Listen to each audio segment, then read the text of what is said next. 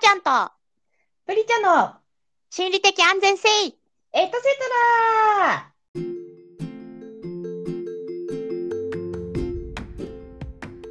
はい、こんばんは、はちゃんです。こんばんは、プリちゃんです。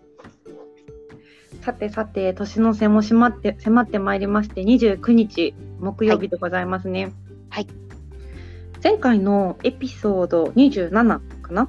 はい。えっと、そこでクリスマスマーケットと、えっと、伝統工芸店の話をちょっとしてまして、ええちょっとそこにつながってくるんですが、あの、はいその伝統工芸店の時、九谷焼をちょっと目にしまして、九谷焼き。ほそう九谷焼焼き物ですね。で、うん伝統工芸工芸品ってやっぱりさ、江戸とかをすごくこうモチーフにしてるものが多くてね。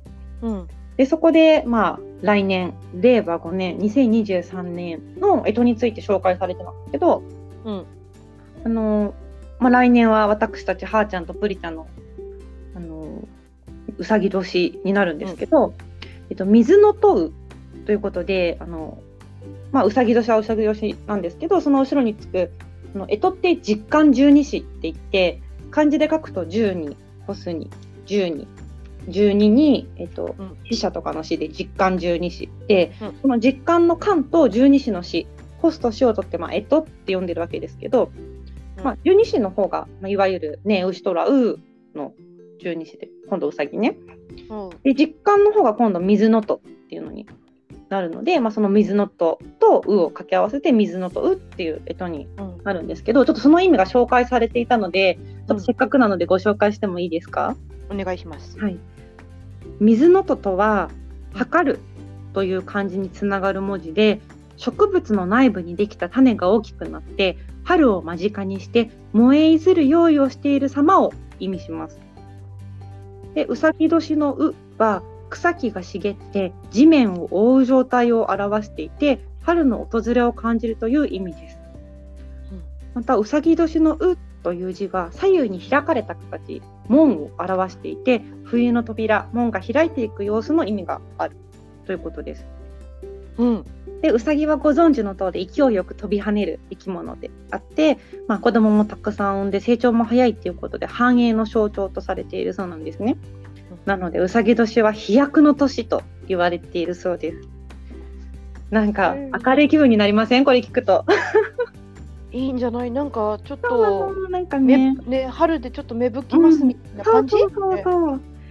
それでさなんかあいいなって思ってうんふとさ、えそういえば十二支ってよくあの耳にするけど実感の方のそのいわゆる今回でいう水の音みたいなやつって、あんまり私は意識したことがなかったのね。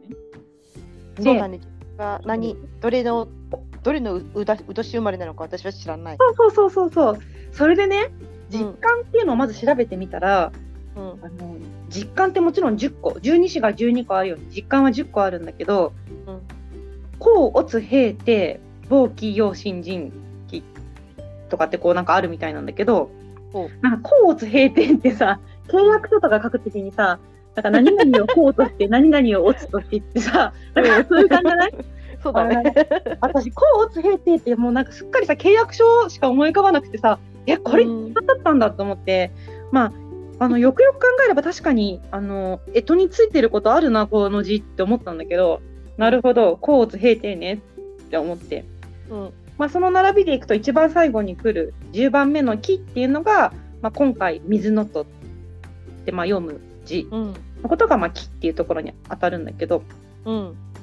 ね、この実感っていうのはあのそれぞれ影か光かっていう、まあ、陰陽陰陽字の陰陽ね、うんに分かれてて、うんまあ、あの光の方を「え」兄と書いて「え」と呼んで影の方を弟と書いて「と」ってやってうん例えば「こう」「こう」「おつ」平定の「こう」は「え」光ですよ兄ですよ「おつ」は「と」影ですよ弟ですよで今度「平」になるとまた「え」に戻って光ですよで「定」になると今度「と」ですよみたいな「こう」「おつ」平定が「え」と「え」とってこう光影光影って振られてるんだって。うん。であの今回私たちの、まあ、私たちのっていうか来年の水のと「う」の、まあ、水のと「木」っていうのは「まあ、と」っていう影に当たる方なんだけどね。うんおーっと思って。だからいわゆる光と影で見ると来年はまあ影のうさぎ年なんだと思って。でねなんか遡ってなんか全部調べてみたの。自分が生まれた、まあ、あの年から。うん。12年ごとに見見てったらね、うん。まあ、生まれ年が我々の生まれ年は日のとうその日のとう12歳になった時が土のとうその次が蚊のとう次が水のとううんで、まあ、今から12年後は木のとうで今から24年後は日のとうっていうことでうさぎ年は全部となんだなっていうことが分かったんですよ。ああの光影でいう影の方ね。うん。で私これさなんかあの数学とか算数が得意な人はなんか組み合わせとかでさそうだねみたいなの分かるかもしれないんだけど10巻と実感と十二支でさうんよく分かんないけど私なんかさすごいびっくりしてなんかさ陽の時と光の時あの影の時があるのかなと思って陰陽陰陽とかなってるのかなと思ったら全部「と」だったからさちょっとびっくりしたんだよね。もうこれはさあの組み合わせ的にそうならざるを得ないのかどうなのかちょっと誰かもしあの数学ができる方もしくは実感十二支に詳しい方いたら教えていただきたいんですけどうん。へえーと思ってへえ。でさなんかまあ一見さこう言葉のイメージだけでいくとなんか光と影ってさなんか光が良くて影がちょっとこう日向みたいなイメージあるけどやっぱりその陰陽陰陽の考えの中では決してそんなことはなくて、まあ両方が互いにあって初めて成り立つものっていうことでうん。陽光の方が持つイメージっていうのは、まあ、光とか明るさとか強さとか火とか動物とかあと昼間の昼とか夏とか男っていうのが、まあ、イメージの言葉らしくって、うん。まあ、影の方、まあ、私たちの塔ですね影の方は、まあ、こう闇とか暗いとか柔らかいとか水冬夜植物女みたいな、まあ、それぞれ相対して、まあうんまあ、陽の方が男なら影の方が女とか昼が陽だったら夜が、ね、影とか植物が影の方だったら動物が陽とかっていうふうにそれぞれ分かれてるみたいなんだけど、うん。まあ、そういうふうになってるらしくってこの陰陽説っていうのはなんか世の中万物すべてがその陰か陽かに分けられるんだよみたいなさうんよくあのヨーロッパの言葉とかで名詞を全部さ男名詞と女名詞に分けるみたいなさはいはい。なんでこれが言葉なのかよく分かんないけどみたいな、うなんかなんとなくあんなの思い出したりしてたんだけどさうん。っていうのがあるらしくってね。まあもともとは例えばその九谷焼のねあのうんお皿に入っていた説明書きの、まあ、来年は水の飛ぶですよっていうところからさ調べ始めたんだけどさうん。なんかすごい楽しくなってきちゃってね。うん。でこの実感ってさっき言った陰陽の光と影の他にあの五行説って言ってさあの木とかあの木とかさ火とか土とか金とか水とかその五行うん。の考え方とその陰陽っていうのが2つ合わさってできてる考え方みたいなんだけどなん。か もうさ占い師みたいになってきてさ なるほどみたいな。来年は水の問うでみたいな。私の生まれ年はみたいな。楽しそう。そう楽しくなってきちゃってなんかこう占いをしなんてしたいってさ占いをしてもらいたいじゃなくてなんか私、う占い師になりたいかもじゃないけどうん。なんかそういう考え方になってきちゃってさなんていうのなんかこうそうそうそうなんかすごいこう面白いなって思ったんですよね、考え方をこう掘っていくとさ。はいはいはい。まあそうね。そうだからまあ我々はずっとその「と」の方に当たってるみたいなんですけどね。そうなんだ。うんまあでも影がないとね、太陽も光りませんからね。そうそうそうそう。そうなんですよ。そうなんだ。なんでね、皆さん、ちょっとまあ、たまたま私たちがあのうさぎ年なので、非常にうさぎ年にフューチャーして、うさぎの話しかしてないんですけど、皆さんそれぞれ、じゃあ私の生まれ年はどうなんだってこと気になると思うんですが、ちょっと私はうさぎのことしかわからないので、あの、ちょっとね、実感十二支で調べて、あの何年は実感十二支で見るとこうなんどうなんだとかって自分のね干支と比べてこう見ていったりすると結構面白いんじゃないかなと思いますね。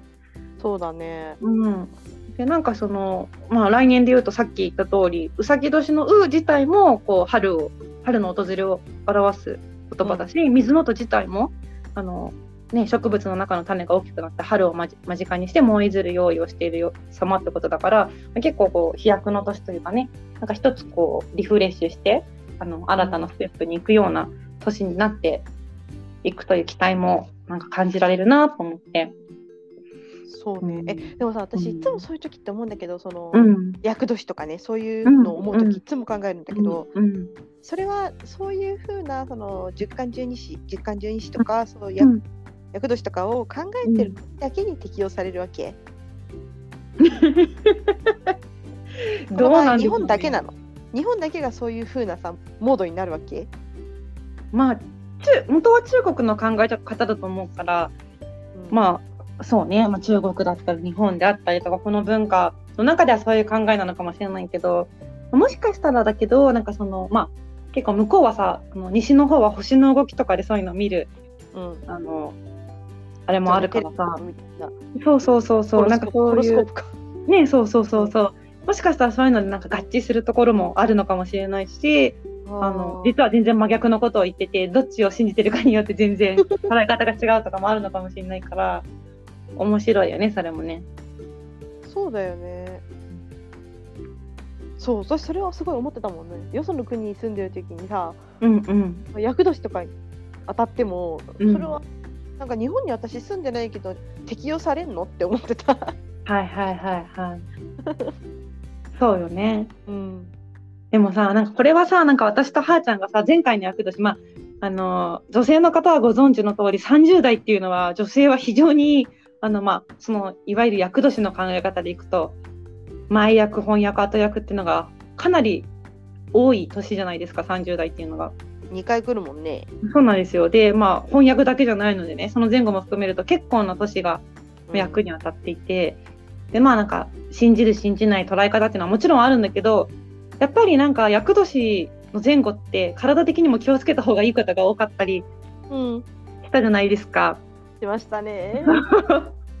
なのでうまくいかなかったみたいな。あのアラートなのかなっていうかなんていうかこう別にそこで悪いことがあるよって意味じゃなくて何かあるかもしれないからちょっと気をつけてみたいなさあの天気予報じゃないけどさ降水確率みたいな 統計学じゃないけど一般的に見てあのこの年代で、まあ、この地方に住んでるこの人種の人は ちょっとあの体調崩す可能性とか少しこう壁が出てくるようなケースが多いですよみたいなさぐらいなのかなって思っといた方がなんかいいのかもねわかんないけど。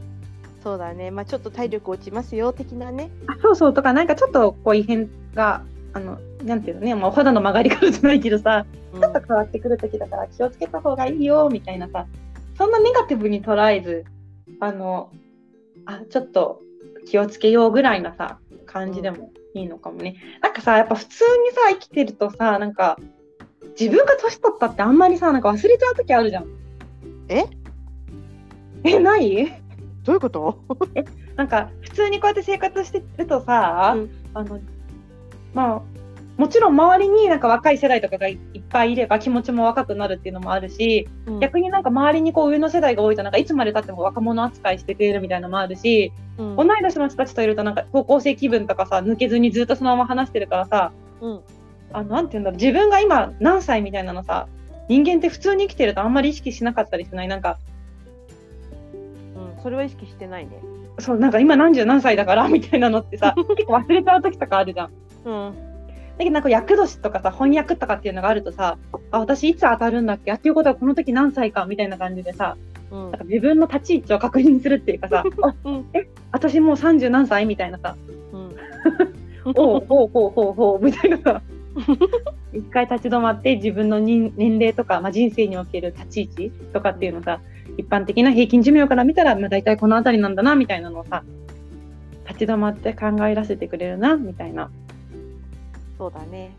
そうなんかお肌とかもさなんか今思えばなんか20代の頃ってなんか28歳とか25歳とか忘れたけどお肌の曲がり方とか言われててさうん。今思えばそんなそんなもの曲がってないだろうって思うけどさなんか当時はやっぱその頃にこうなんか意識してさちょっとこうあなんかそろそろ保湿もちゃんともうアイクリームとかもしっかり塗らなきゃとかさ、うんなんかちゃんと蓋をしてな寝なきゃみたいなあの、うん化粧水だけじゃダメだわ乳液塗ってクリーム塗らなきゃとかさこううん。思ってたりするじゃん？あしてた。ちょっといいやつ。逆にさそう20代の時のが気にしてて本当に曲がり方が来てる今の方がさなんかあの甘んじてるっていうかなんかあんまり分かんなくてさあ 最近ちょっと肌荒れしてるかもみたいなあれなんかビタミン取ってるのに治らないな。あれなんか肌荒れしてるかも。いやこれ肌荒れとかじゃなくてなんか状態化してるかも。みたいな。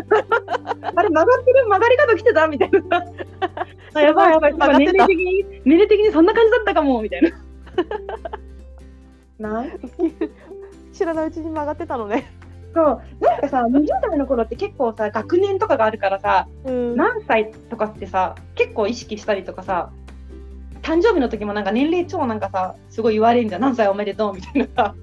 そうだね、まあ、大学生ぐらいまでだね、その何年生みたいなくくくりがちゃんとあるからね。そうそうそう、22、3まではすごいさ、そういう意識があるんだけどさ、だんだんだんだんさ、なんか、そういうのがなんか止まってきちゃってさ、うん、だからそういうのをふと立ち返らせてくれるって意味でもまあ、なんかそういう年齢的なね、要注意ポイントみたいのは、あってもいいのかもね、なんて思ったりするけど、あんまりなんか思い詰めちゃうと良くないから、役年だから絶対悪いことあるとかさ、はあみたいに思っちゃうとさ、多分あんまり良くないからさ。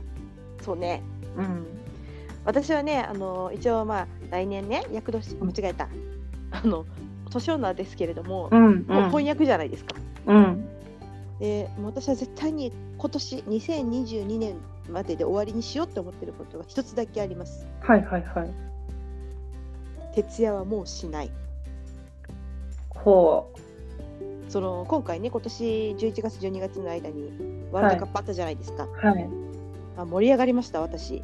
うん。で、まあ、連日、いやまあ連日ってほどじゃないですけど、うん。朝4時からのサッカーの試合起きて見てました。うん。もう無理だなって思いました。そうだよね。私ももう徹夜は30代になった頃から無理ですね。あ本当？私ね、まだね、前の、あの、なんだっけ、30代の前半の頃にあった役年の時は大丈夫だったの。はいだけど、はいはいやっぱちょっとだんだんもう無理かなっていうのはなんとなく気づいてはいたんだけど今回それにも気づいて、もうあの次の役年まあ来年ね、はもうあのオールはやめようと徹夜はやめようとうん。むしろこのワールドカップが気づかせてくれたよね。なるほどね。ワールドカップもね、そう4年ごとにあるから、ちょうどね、年の刻み的にはね、前回のワールドカップの時は平気だったのにっていうのはあるよね。そうそうそうその,、うんその国の時差とねうまくはいはいはいはいはいはい。ちょっとね無理だなっていうのはちょっとね思いましたね。だからその12時からの試合と4時からの試合がねあったんだけど、うん。12試合も普通に終わってくれれば普通に寝たらなんとかなるんだけど、うんそこから延長戦とか PK とかになってくるとどんどんさ寝る時間が遅くなっていくかはら。もう持たない。の次の日私が。そうだよね。っていうところでもあ2時までは起きてられるけど3時はもう無理だなとか そういうのもねあの時間刻みで分かるようになりましたね。ワールドカップが全部教えてくれましたね。それはあるかもしれない、確かに。うんだ。からねそれをもとに来年はちょっと自分の体と相談し合って生きていこうって思ってそう大ね。切なことを教えてくれた本当に確かに確かに。それはあったなだからそういうのをさ無理するっていうかそのえ前までできてたんだからできるっしょみたいな気持ちでうっかりその徹夜とかねしちゃったらもうこの年来年ですけどもしかしたらもう無理かもしれないわけじゃん、まあ、一気に疲れが来たりとかさ、うん。だからもう若くないんですよ。そうね、だから逆にさ、まだなんかでもさ、あまあね、まあそうそう、あのポジティブに捉えていった方がいいけど、なんかできるようになったこととかもさ、なんかきっとあるだろうしね、わかんないけどさ、あの、なんだろう、あるかな？若い時にできなかったけど、今ならできることってあるかな、ある？なんだろ ちょっと待って。このこの数年ではあまり変わってない気がするな。一個前の年女の時と比べて、う。まあ、一個前の年女と比べたら相当あるよ。そうだね、すごいあるわ。私、一個前の時とかマジなんか自分で思い出すと本当になんかもう恥ずかしいようなことたくさんしてるもん。そっか。何してたんだろう、もういやマジあのーこの間あれ？なんか前の放送の時にもさ SNS を消しましたって話してたけで。どあ、言っさてたね。あの20代前半のこととか恥ずかしいなって。いや別にその時はその時でよかったと思うんだけどね。だから今の感覚で見たらっていうだけかもしれないけどさ。うん、まあそういった意味ではなんかだいぶ成長してる気がするわ。わかんないけど。めちゃくちゃ面白いんだけど。うん。ここ数年でって言われるとわかんないけどね24歳前回の年女の時と比べてってなったらうん相当違いますね。違いません？そうだね私日本にいなかったからね12年前うんうんうん。そう、なんていうの、そうだよ自分の、自分の成長っていうかさ、この12年で変わったことっていう意味で。そうだねすごい成長したうん。そうやっぱ12歳から20あそう成長率でいうと多分0から12が一番成長してんだけどでもそれと同じぐらい24から36も成長してる気がする、いや、そう思うね。うん、まあ、なんか社会にも生まれた12年間で、ね、よく考えると。そうだね一回も、うん。そうだね今までどっか必ず学校入、学校入ってるからねそうそうそうそう。ななんかまあそうねだからこの12年間は結構一人の社会人一社会人としての立ち位置が求められた12年間だったかもしれない。なんか硬い言い方になっちゃうけど、んわかるわかる。うん、なんか大人として確立するためのそうそう12そうそうそう。年間みたいもなうもうピヨピヨっ子じゃ許されないよみたいな、そうだね。うん、いやそうなってくると次の36から48にかけてはさなんか次世代に向けて種をまいていくみたいな感じになるのかな。えでもなんかどっちかっていうとやっぱここまで積み上げてきたものを発していくみたいな期間なんじゃないかなあ、。そっか。うんちょ、ごめん、早かった。48から60だわね。ごめん、ごめん、ちょっと。そうねそうね今。うんそうだね。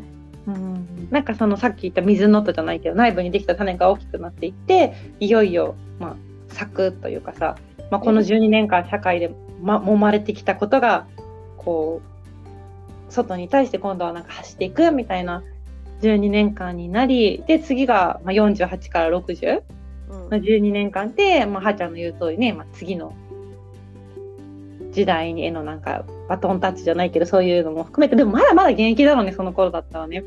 そうだね。だから当時はやっぱし60ってなると、うんうんこうそうよねって感じだよね。うん。うん。まああるからね。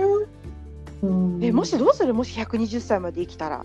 2回目の還暦だけど。あの大隈重信さんはあの人生120年説というのをまあずっと唱えていて、人は健康に生きていけば120年まで生きられるものだっていうのをこう先生は唱えてますので、あ決してそれはそうなんですよね。人生120年説大隈重信でちょっと気になる方は調べていただきますと。大熊そうそうそうそう。突然。そうなので。うんあの決して夢物語ではないと思いますよ。うん、本当どうする？2回目のさでも還暦ってさもう何をあげたらいいんだろうね。よくほらあの60歳になったらその赤いちゃんちゃんことか言うじゃない、今さ、まあ、ちゃんちゃんこなんていうさ年齢でもないからみんな若いからさ60代って。なんか赤って言ったってなんかセーターとかね普通にシャツとかで十分じゃないって思うぐらい皆さん若々しいけどさやっぱ100にもなってくるとやっぱちゃんちゃんこなのかなどうなんだろうね。なんかそのあれでしょ？だからはっちゃんが言いたいのは昔で言うとその60っていうのがすごくこう年が上っていう感覚だったからそういう場になってたけど今で言うと60代ってすごい若いからうん。昔で言う還暦っていうのがもっと後ろの世代に伸びているんじゃない？っていう意味で、まあ、昔はなかったそのなんて言うんだろうね。例えばあの今だったらなんかベージュとかさそういううん。長寿のお祝いあるけどそれよりも超えるようななんかお祝いが出てくるんじゃない？っていうことだよね。そうそうそうそう、うんうんうんうんすごいな、うん。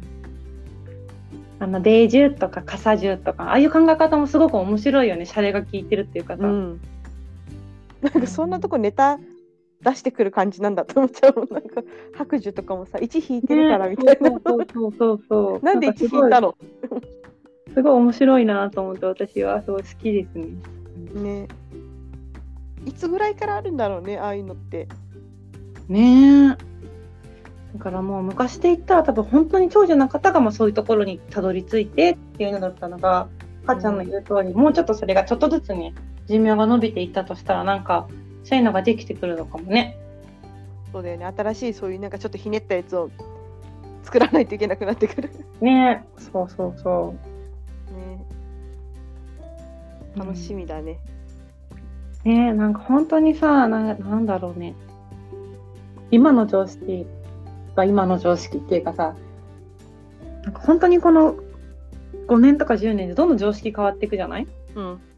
だからなんか面白いよねそういうなんていうか。いや本当だよ。何も想像できないそうそうあう。んそうそうそうそう。いこの間ね、はーちゃんもなんか、もしドラえもんができちゃったらどうしよう、ドラえもん好きすぎてとか言ってたけど、本当にさ、ドラえもん的なロボットができるようなこともさ、決して夢物語じゃないじゃん。まあ、科学技術の発展的な観点から言ったらさ。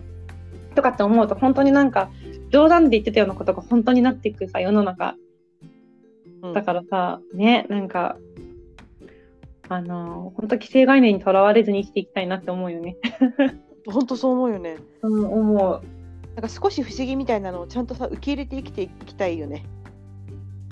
そうそう、あとなんか型にはまってることがいいわけじゃないし、なんなんていうかね、そう、既成概念って、その時代が作ったものっていうか、どっちかっていうと過去、ちょっと前の過去が作った概念だからさ、そうね。そう今の概念って別にそその枠にはまらないのが当たり前じゃん、常に変化してるから。うん。とかって思うと、なんか、そういう新鮮なことを受け入れられる人とか、新しい空気感を持ってるみたいな人たちとこう、日頃話したりしてると楽しいなって結構思うよね。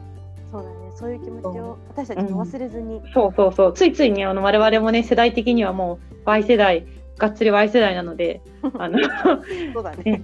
Z 世代の方々から見たらなんか、え、既成概念、既成概念の塊じゃんみたいなさ、なんか、ねかもしれないけど、ね、ちょっとなんかあったら、え、前はこうこうこうだったのにねとか言っちゃう。そうそうそうそうそうそうない。よなんか最近こうらしいよみたいなさ、くない。もう言ってる、すごい自分言ってるって思うんだけど、受け入れて楽しんでいこう。そう、本当にそう思う。変わっていこう、自分自身もどんどん変わっていこう変わっていこう。と思いますね。行きましょうね、はいそういうそういう感じで来年まで行きましょう。そうですね、ちょっといい水の問うの令和5年、2023年を迎えていきたいですね。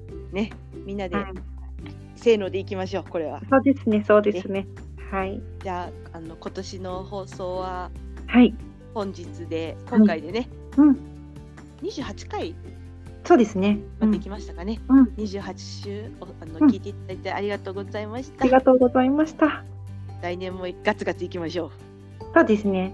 あの、ぜひぜひ来年もお付き合いいただければ嬉しいです。う。ね、ちょっと私たちねあの日常を大切にしすぎるあまり季節のお話なんかが増えちゃってねうん。すぐイベントの話し始めちゃうんだけどそうそう。なんでちょっとこんな話聞いてみたいなとか、そうそう。あったらなんかツイッターでもね、あの、ねぜひなんかコメントとかいただけたらそういうのテーマにしてもいきたいなと思ってますので。はい。はい。よろしくお願いします。はい。では皆様良いお年をお迎えくださいませ。良いお年をお迎えください。じゃあねバイバイ。また来年。バイバイ。